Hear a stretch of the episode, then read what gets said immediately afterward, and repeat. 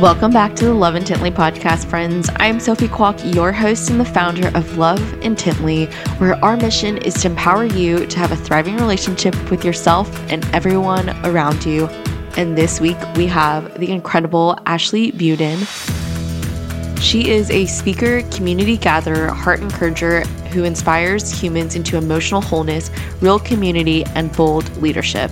She is the visionary behind The Imperfect Boss, an international movement that shifts imperfections into superpowers and helps women lead with their whole selves. Ashley's campaigns of empowerment and vulnerability have reached millions of people over three years. She has been featured in publications such as Brit & Co., Mind Body Green, and Futurpreneur. It hasn't always been this easy in this way for Ashley. She grew up very soft spoken and shy, and often feeling like she was talking, but no one else was hearing her. This and other not so obvious trauma led to self sabotaging behaviors, such as not taking care of her hygiene, losing her teeth, and struggling with sex addiction. Which this is a topic that not many people talk about, but many people struggle, which is why I felt like it was really important to share her story on our podcast. It was so difficult for her to find support for her sex addiction, but she never gave up on herself. She began to create her own recovery program, hiring a therapist, recovery coach, and implementing non negotiable self care routines. In this episode of the Love Intently podcast, Ashley bravely shares her self sabotaging behavior, where it came from, and the exact framework she uses to self soothe and self support. She gives amazing advice on how to set boundaries with yourself around sharing vulnerably on social media so that you don't end up causing yourself more pain.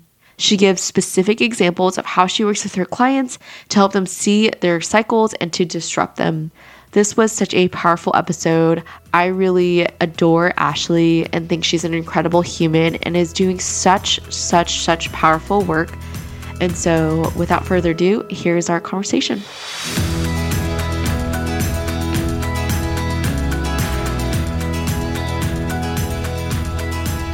Ashley, one of my favorite questions to ask my guests is what were they like as a kid? So, what were you like and what was your upbringing? Because I feel like it informs us and who we are today so much so. Yeah, I love that question. I and I totally agree. So, as a kid, I was incredibly shy and very quiet, very soft spoken. You know, I often felt like I'm talking. Is anyone hearing me? And um, just was really cautious and afraid. But inside, I was pretty creative and I had a massive internal world. So I was always thinking and dreaming and processing and feeling. And my upbringing was a little bit chaotic, a little bit traumatic, but um, you know it was the best that could have been given to me. So that that that sort of fear element was really played into because of that. Yeah that's kind of really hard for me to believe because you are so vulnerable and out there today with your message. And i am just so curious on what like helped you get out of your shell and what was that transition like for you? Yeah so well, I think like most things, you know, we have these defining moments and then it's more of a longer journey for to all unfold and integrate within us.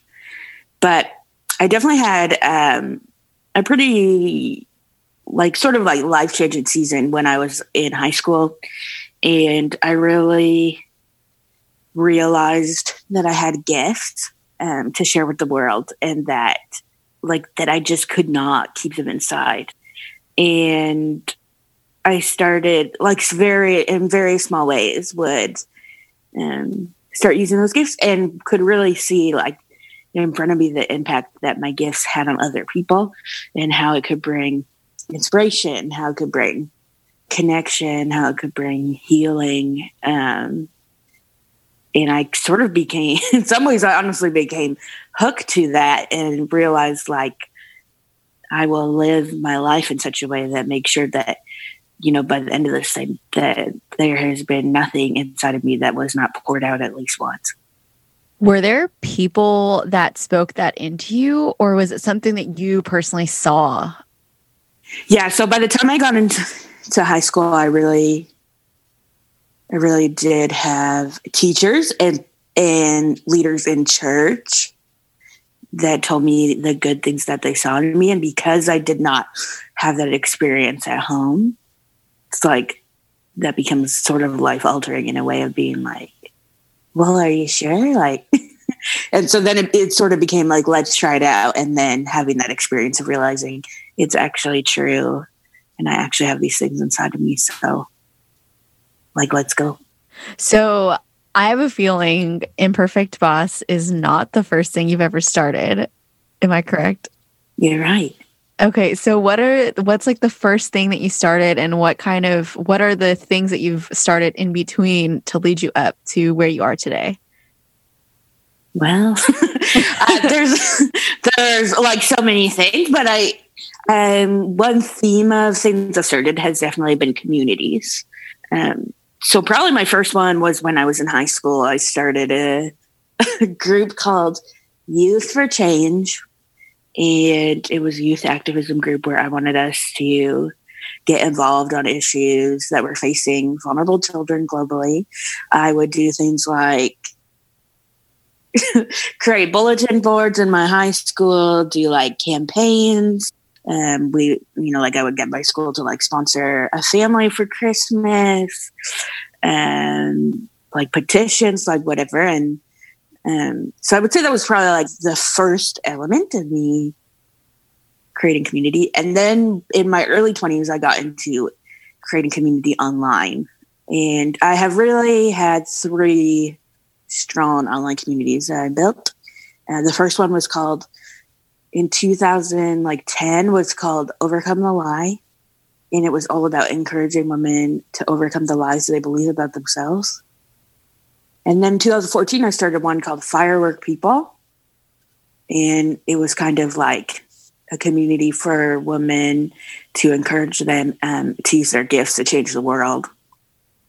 And then in 2016, I started the Imperfect Boss, um, which was is, is definitely the most um, far-reaching one out of all of them.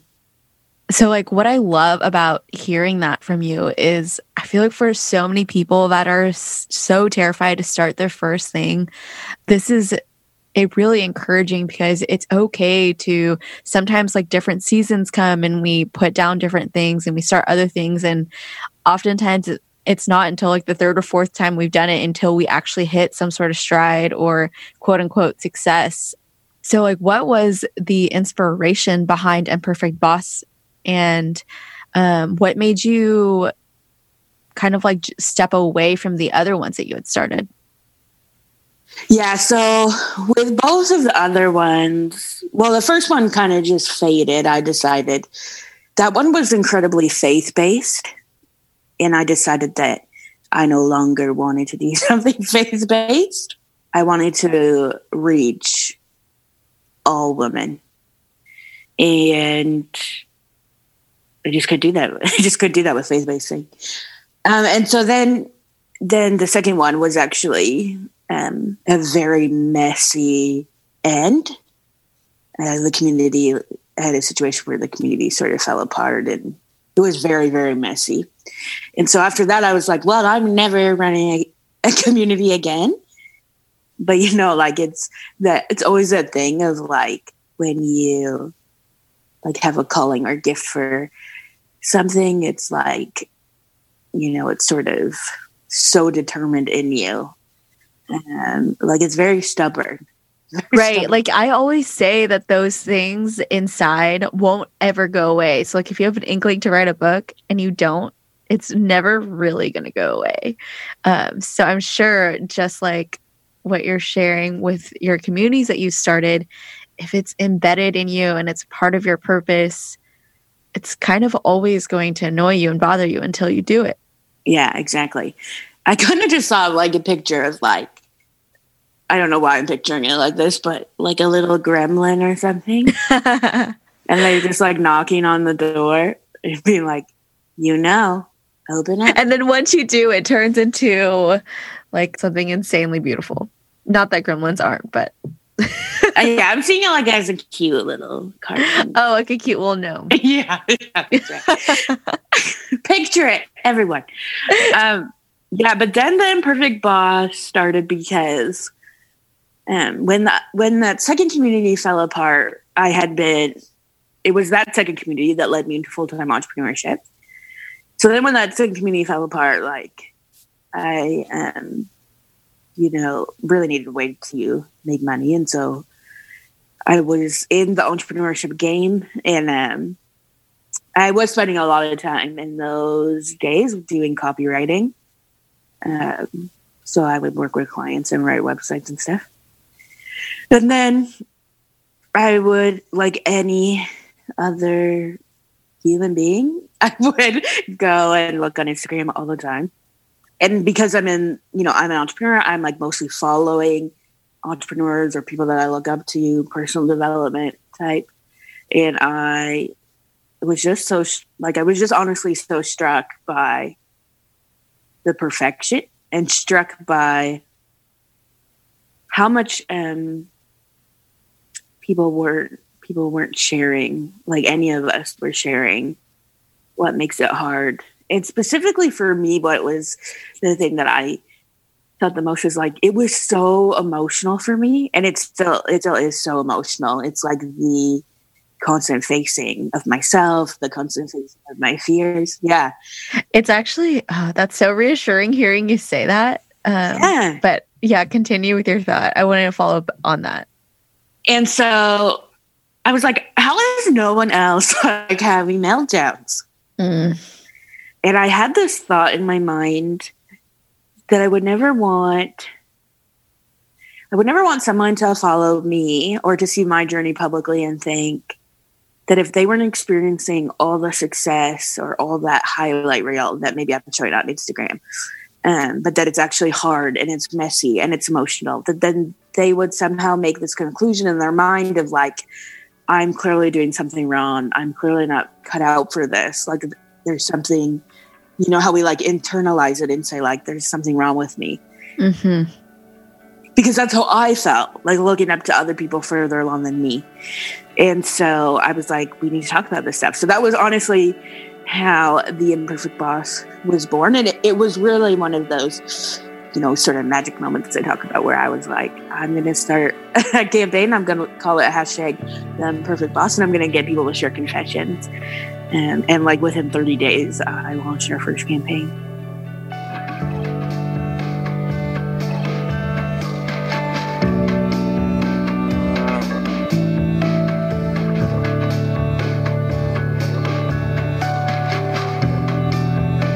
It's crazy because I feel like this is a part of why we're in a loneliness epidemic.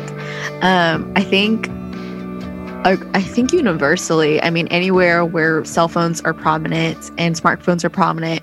And I think a big part of it is what you're sharing about like just constantly seeing these perfect images, these influencers living this life that is often very unachievable for the average person. And it's all like the highlight reel of their days.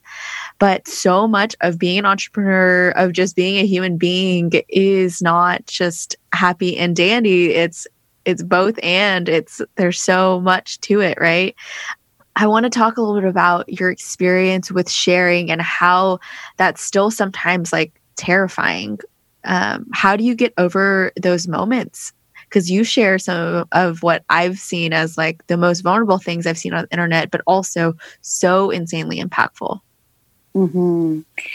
Yeah, so it's interesting for me because um, I mean, at this point, like, there's very little that would scare, scare me to share, right?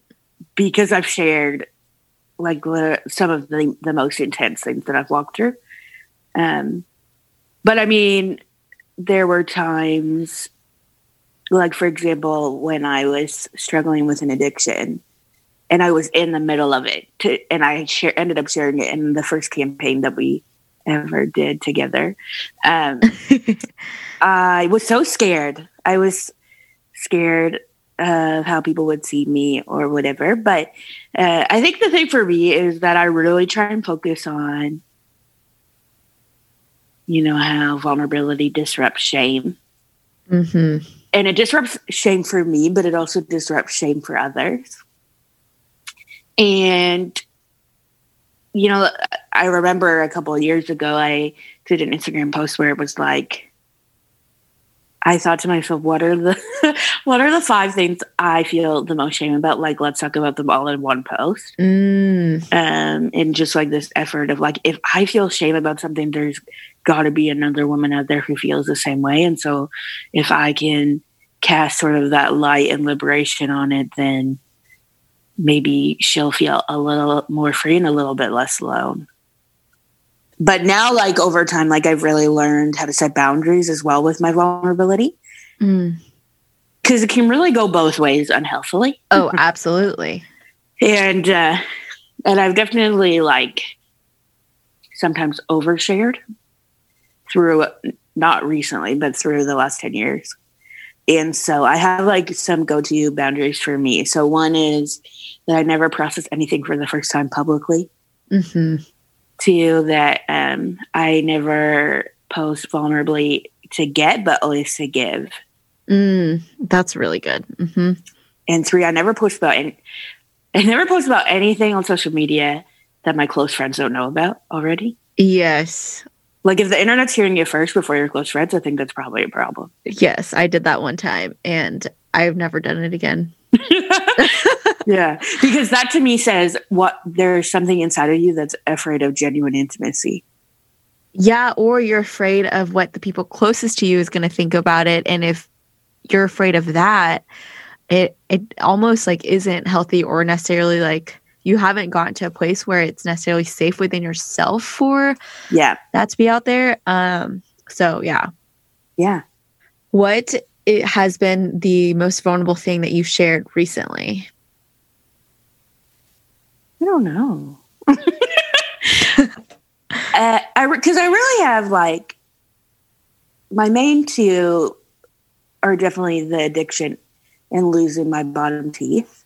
Mm, Those two are pretty vulnerable, and I have I've shared twice about the teeth thing, but I had shared it recently about how losing my teeth was like a wake up to self love.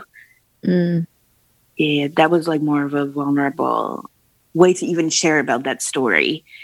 talk to me more about that. How, like, one, if you don't mind sharing, like, what Yeah. happened there, and also how did that wake you up to self love? Because that feels so counterintuitive just hearing it, you know? yeah, true. um, I would not prescribe it for anyone. if you want to grow out self love, get all your teeth pulled. Um, you did not hear that here. no, not recommended. Go talk to your doctor first. do not put that in the show notes. um, yeah, so so basically, growing up, I I didn't love. I really didn't love myself. I I really was like someone who practiced extreme self neglect physically. Mm, like in your very basics and part of that just comes with trauma like you really detach from your body and and your worth and all that stuff. And so and it's almost like yeah you're just like so detached from your body it's like things can be like literally going to hell and and you're like it's like you can't even wake up to it. i don't know right. Like body disassociation. yeah Yeah. I've experienced a lot of that too. Yeah, it's very real. And so, growing up, like we, both my sister and I, our teeth were like not in the best shape, and um, but I really took it downhill through my teenage years and early twenties, where I just like was not brushing my teeth, like I'm like telling you, like never brushing. Um, so by the time I was in my mid twenties, my teeth started falling out Mm, and like cracking and falling out. I was in an extraordinary amount of pain. yeah. And, you know, dental care in Canada, we have free healthcare, but dental care is so expensive. Mm, Um, and so, you know, and I was just not in a place where I could like afford all the work that I needed to be done. I remember going to a dentist and him being like, it'll probably cost like $20,000. oh my gosh. Uh, it was very defeating. Yeah. And so there's something that happens like when I don't know, like when you have to come face to face with reality. So I've experienced this in so many ways, and I'm sure you have, and anyone who's listening might have. Like, you know, that like a very common one is like, you know, you're just like kind of in denial about your bank account. Mm-hmm. And then you like sit and you like look in there, and then you're like, oh, that's what, or like your credit card, and you're like, oh, that's what's been happening here. Yes, definitely have had that moment a few times in life. Yeah, so kind of like that, um, where you like, where I like actually looked in the mirror and actually looked at my teeth and was like f- sort of faced with this reality, what was really happening, and that I was losing my teeth. Um, in a miraculous turn of events, which is an insane long story, but the synopsis is basically that I end up getting, but I end up getting my bottom teeth pulled in a homeless shelter. What? And I got my top teeth fixed, and I never paid for anything. Um, it was like a true miracle, but also obviously not a, not very like exciting.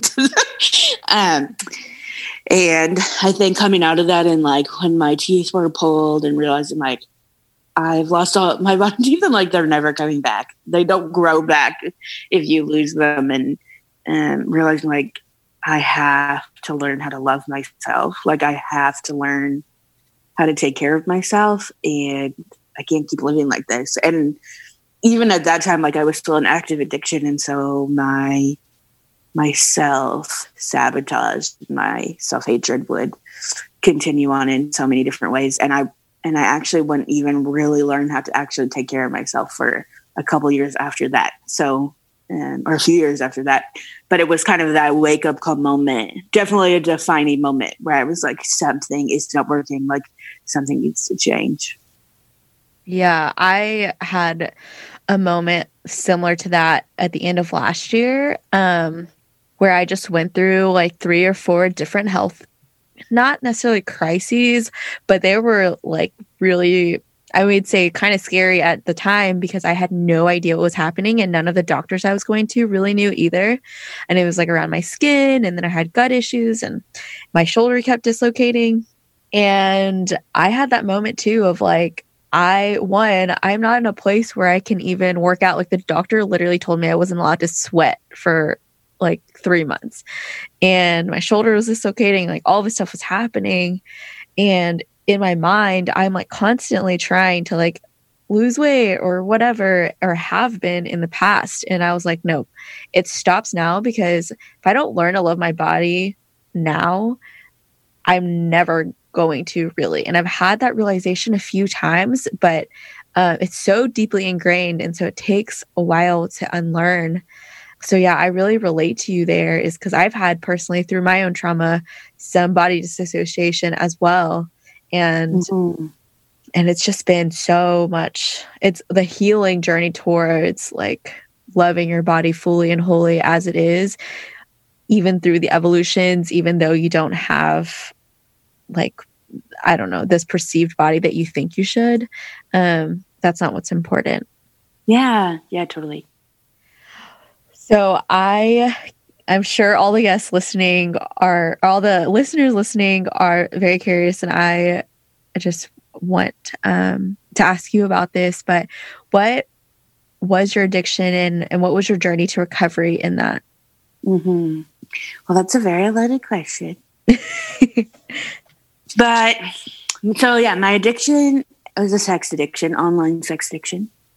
And I struggled intensely with it, like pretty much daily, for six and a half years. Mm.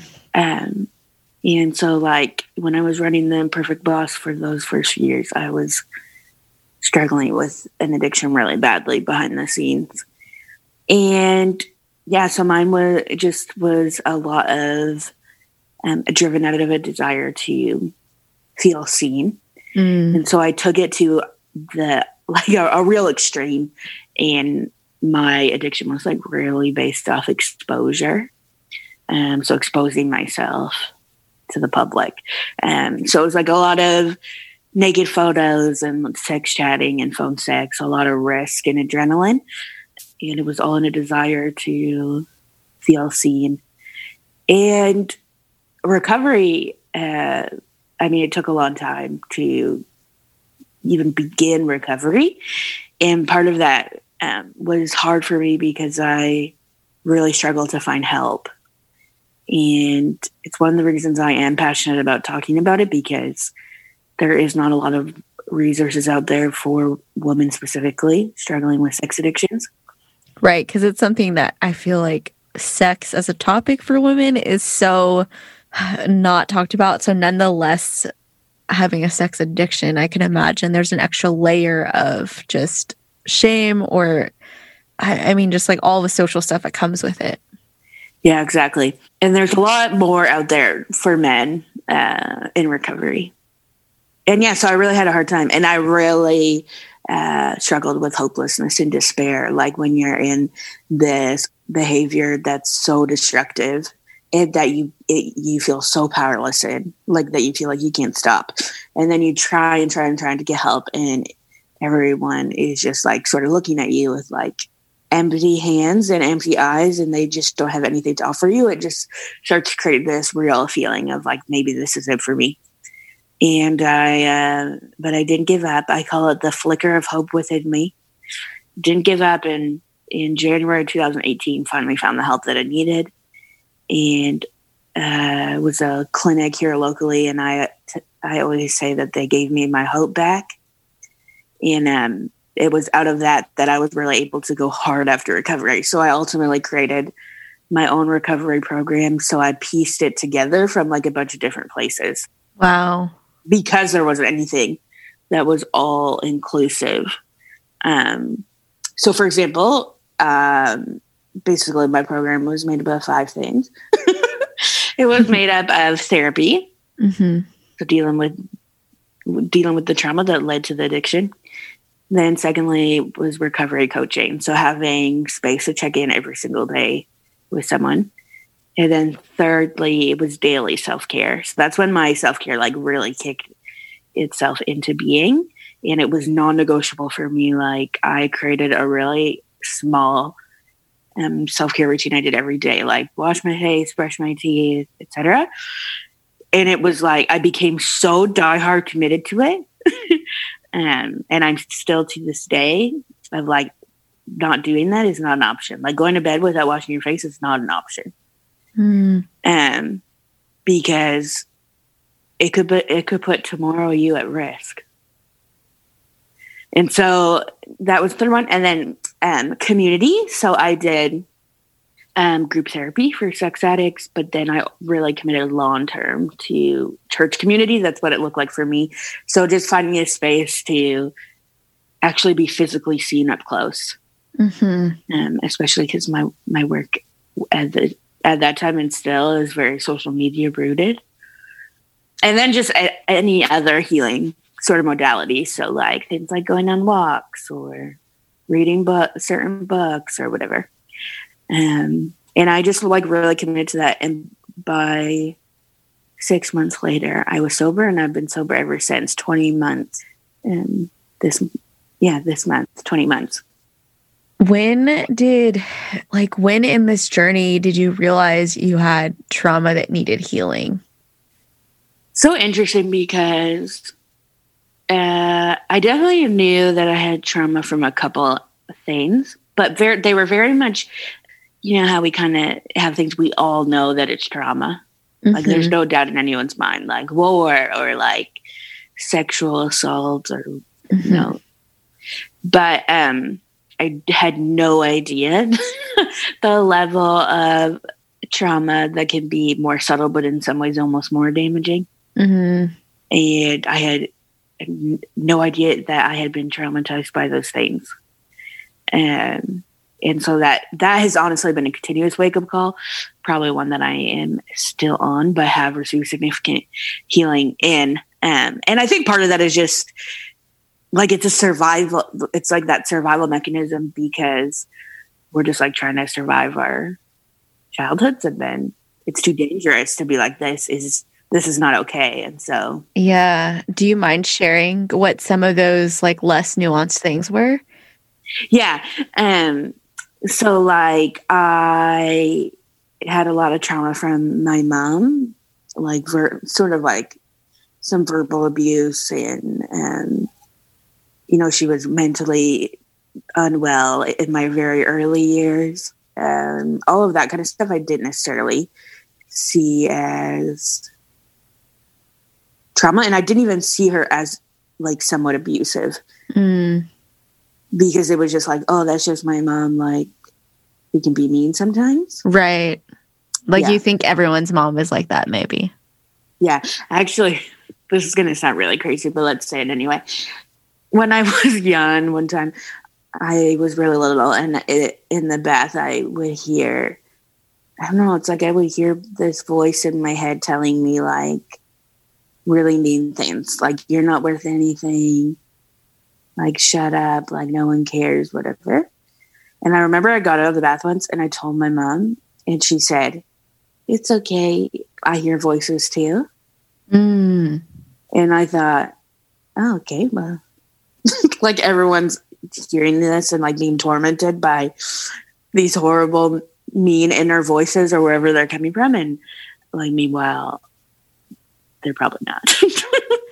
I think I, yeah, I remember hearing somewhere that oftentimes the voices in the way that like our inner talk often reflects how the parent that parents love that we wanted more um, mm. spoke to us yeah. and i always found that really interesting because i wouldn't say that like my parents were necessarily abusive but i definitely there have been moments where I'll I, like even in talking to my boyfriend, I'll be like, "Yeah, my dad totally used to say that," and he'll be like, "Seriously?" Um, yeah. But it's hard because for me, my parents are so different now. But right. that doesn't change that those are experiences that I now have to be intentional about healing and rewriting the script in. Yeah. Yeah, exactly.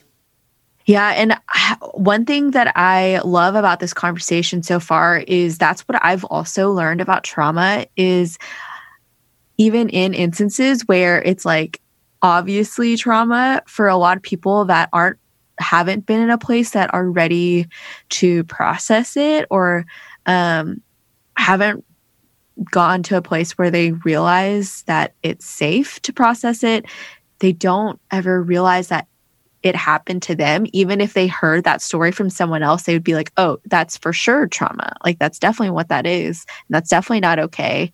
Um, cause for me, that that's kind of like the case that happened with me was somebody shared their sexual trauma and I was sitting in like a group lit and we were kind of sharing about it and i was like oh my gosh that's so terrible i'm so sorry that's and in my head i was like yeah that's absolutely what that is and then I was like, I know what that feels like. And then I went home that night and was like, oh my God, like, no, you really know what that feels like.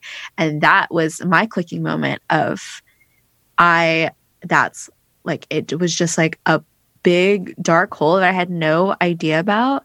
Um, but it really started my healing journey which is what I think is so powerful in our stories and why I admire you so much for sharing yours. Um, is because I think like some people will listen to this and find their own story in it. And then because of your story of healing and and how bravely you've dove into it and also shared, it will unlock and spark theirs as well.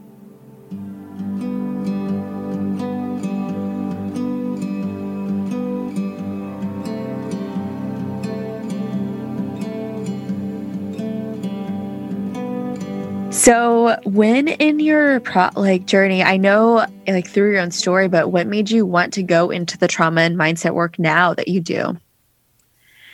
Yeah, I think it's definitely been as I've gotten further into recovery, uh, and one realized how much the work of mindset and healing has transformed my life.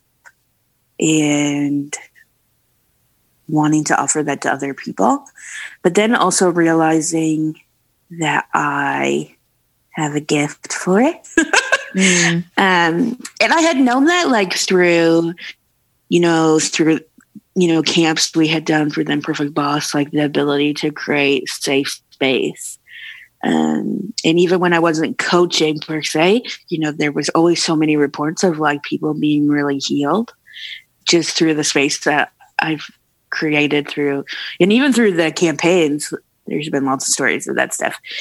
And it's just so funny, like, you know, how it's just like you don't realize, I don't know, it's like you can't always see yourself how others can see you. Um, and so I'm like, oh, I don't know what I'm good at. Anyway. and then um, I just started like really practicing some coaching stuff and realized that I really had a gift for like figuring out the patterns that people are in or the cycles that they're stuck in and why and like how to disrupt cycles like really being able to like see roots behind why people are doing what they're doing um and specifically in the area of self-sabotage mm. and now i'm like let's do this all day every day mm. So does this conflict with the work that you uh, you've done with Imperfect Boss or do you have like a vision of continuing both of them simultaneously? Yeah, they definitely really complement each other. Um, the real true work of the Imperfect Boss, I would say, was the work that would be done at camps that we've mm. done. Um, and those times really become a time of like really sort of shedding the layers of everything that people have used to hide themselves and having an experience where they realize that they are so loved and held and supported both in their vulnerability and in their greatness.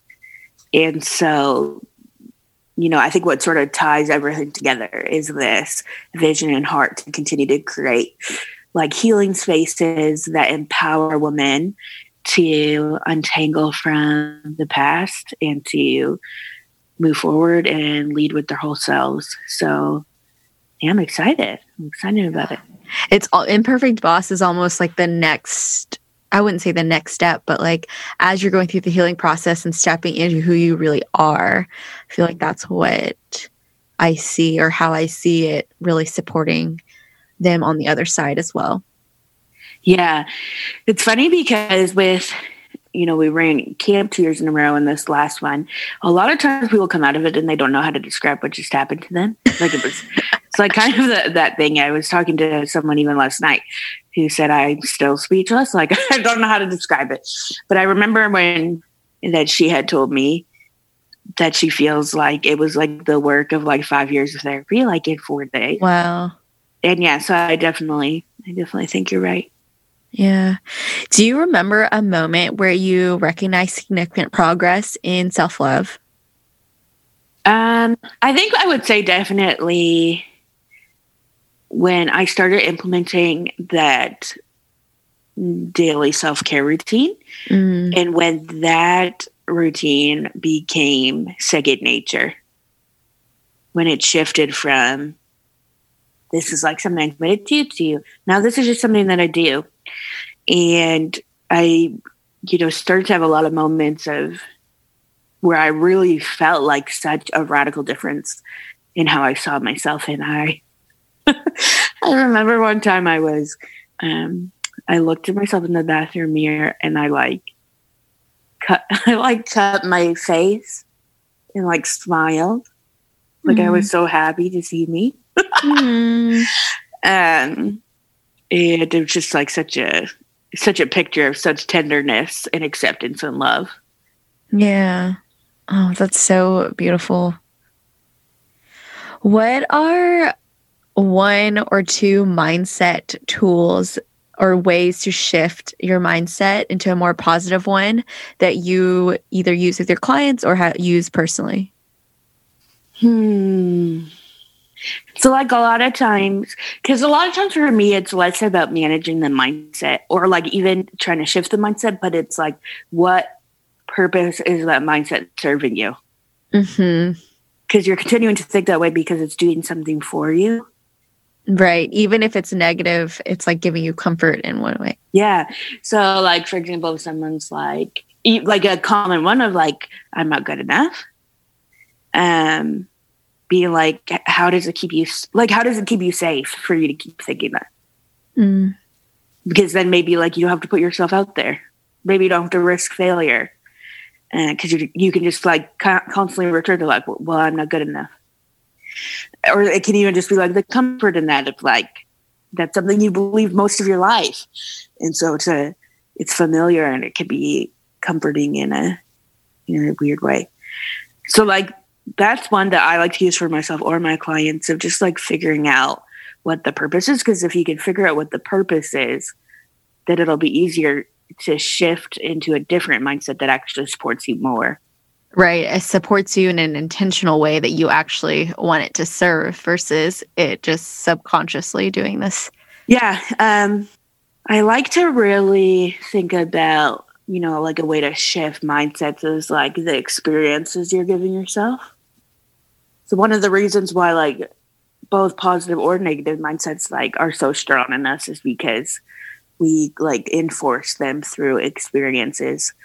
Um like for example, if I think like, oh, I'm like I'm a failure, then anytime something that looks like it's about to fail or something that's failing or someone doesn't notice me or whatever, like it's all gonna be seen as like validation and proof of affirming that belief. Mm-hmm. See, I told you I'm such a failure. And the thing is, like, if you like, most of our rooted beliefs go way back. Um, like most of them, like, are before the age of seven. I think. Mm-hmm. Yeah, your subconscious is completely formed by the time you're seven. Yeah, and so, like, if you're like, let's say you're like 27 now, like that's 20 years of that, of you looking for, or like that belief being validated over and over and over and over again. And that's why I really believe that mindset transformation is is more of a long term process because I I kind of just you know kind of don't love how like you know sometimes there's things out there that are like oh just say like a bunch of affirmations and like you're it'll change or whatever. Because if you've been thinking something for 20 years and then you just say the opposite thing one time, it's going to pale in comparison. And every time you've validated that belief, it's like gotten stronger and deeper and more rooted. And so it's then instead about trying to figure out like how can you create more experiences that validate the truth and actually setting up experiences where that can be true. Um, so, for example, one of my per- my personal ones has always been um, one of my negative stories, I guess, has been I am loved from afar but hated up close. Mm. And social media kind of perpetuated that for me. Mm, yeah. So then I started creating situations where I let people see me up close, where I noticed like I noticed how big the their smile got when they saw me. Mm. or noticed like how it felt to be held or how they like walked faster towards me like when they saw me like little things like that. Um and like consistently put myself in those situations. So that can even be like community or it was like even running the camp. Like i mean in some ways that's terrifying for someone who believes that people can't love you up close. Mm-hmm when you're like now you're like how about a hundred of you? Come meet me.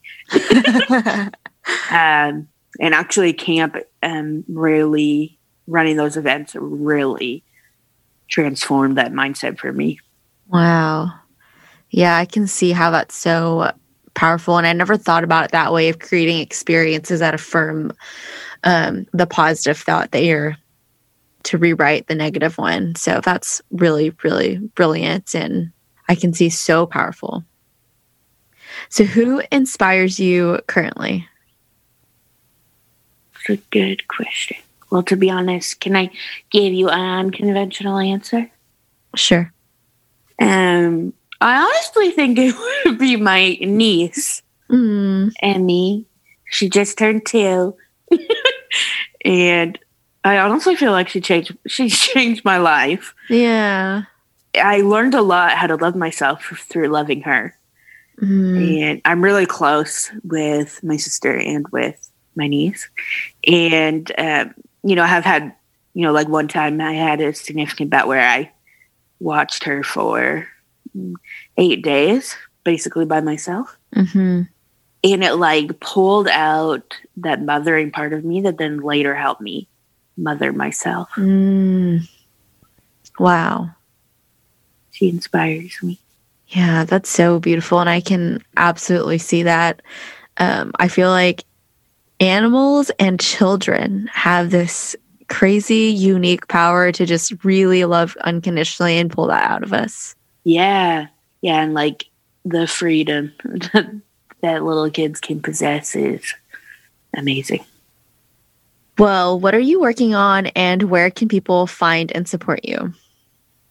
Yeah, so um, I'm mostly working with clients right now, one on one clients on mindset and healing. I'm also working on a book proposal. Mm. And I would love to meet anyone and everyone who wants to be loved by me. Um, and yeah, I mostly hang out on Instagram um, at ashley.beaudin, but yeah, I'd love to meet you. Yeah, she's great. You definitely should give her a follow if you don't already, um, because she just oozes love every day and it's incredible. And then she's also really real with the hard parts of life, which also help us all love each other and ourselves a little more. Yeah. Before I dive in into the last few questions, I just want to take a moment to acknowledge you, Ashley. Um, you really inspire me and empower me through the work that you do. And I know that's true for a lot of other people and women specifically out there. And so I just want to acknowledge you for being courageous and brave and stepping into the healing journey and also unlocking that for so many people. It's truly just beautiful. And I am so grateful that I get to have this conversation with you and also just know you and call you a virtual friend and sometime, hopefully soon, a real life friend. Thank you so much. So, if you had three truths that you could share with the world and every single person on this earth could hear, um, what would they be? Three? yes, three. Number one, I would say do, do whatever you can to create a life where you where you don't let your gifts stay inside.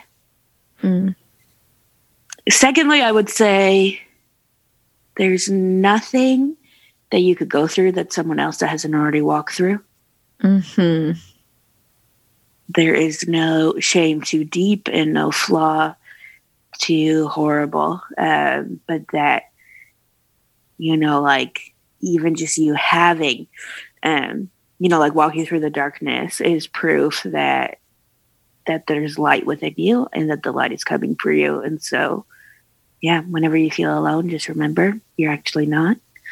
Um, and the third thing I would say is do the inner work. um, it'll be better for you in how you feel in your life, but it'll it'll change your relationships. It'll change how you get to show up in business and career. Like, don't waste one more day. Yeah, walking around with those wounds or fears or shame not paid attention to lovingly by you because that's all they want is to be seen and loved by you. Mm, that's so good. I always say that that is the single most loving thing you can do for people in your life because yeah, you're able to heal, you're able to really love like in a whole different capacity. Yeah. Hmm. What is the best relationship advice you have ever received or could give? Um, probably that not like this is a random statistic, but probably the 97% of what you think people are thinking is not what they're thinking. Mm. So when you build those stories in your head about what they might be thinking about you or judging you or hating you, that it's likely not what they're thinking at all. Yeah. It's very true. Like being in a relationship post healing from trauma, and I've like finally gotten the tools to communicate those stories that I'm starting to believe, um, it has really just shook that belief. And so now I'm way more quick to question those stories. And so, yeah, I think that's very accurate. Yeah. And I think it's always better to be honest. Like, this is what I'm believing, the story I'm believing right now, or this is what I'm afraid you're thinking. Instead of assuming, running, hiding, etc. What does love or love intently mean to you? Hmm. I think to me it means fully seeing people in their humanity, but also in their extravagance um, of holding, being able to love intently to me is being able to hold space for um, the light and the darkness that exists in every human being.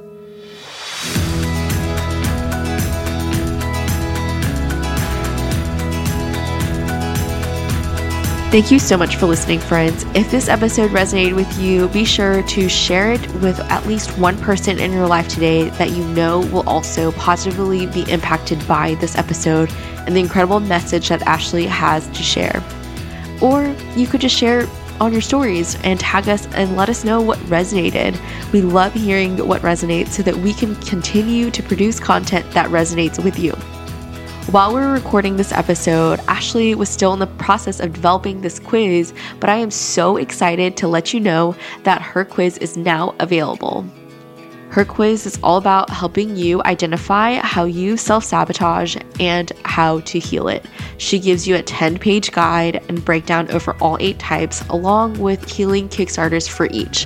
So be sure to check that out. That is on her website at ashleybeaudin.com it's A S H L E Y B E A U D I N dot com. It will also be linked in our show notes. Thank you so much for listening, friends. And if you have an extra five minutes or a few minutes, really, please be sure to leave us a review on Apple Podcast as it helps us greatly with the algorithms and helping other people find us. Thanks again, friends. Until next time, with love and intention.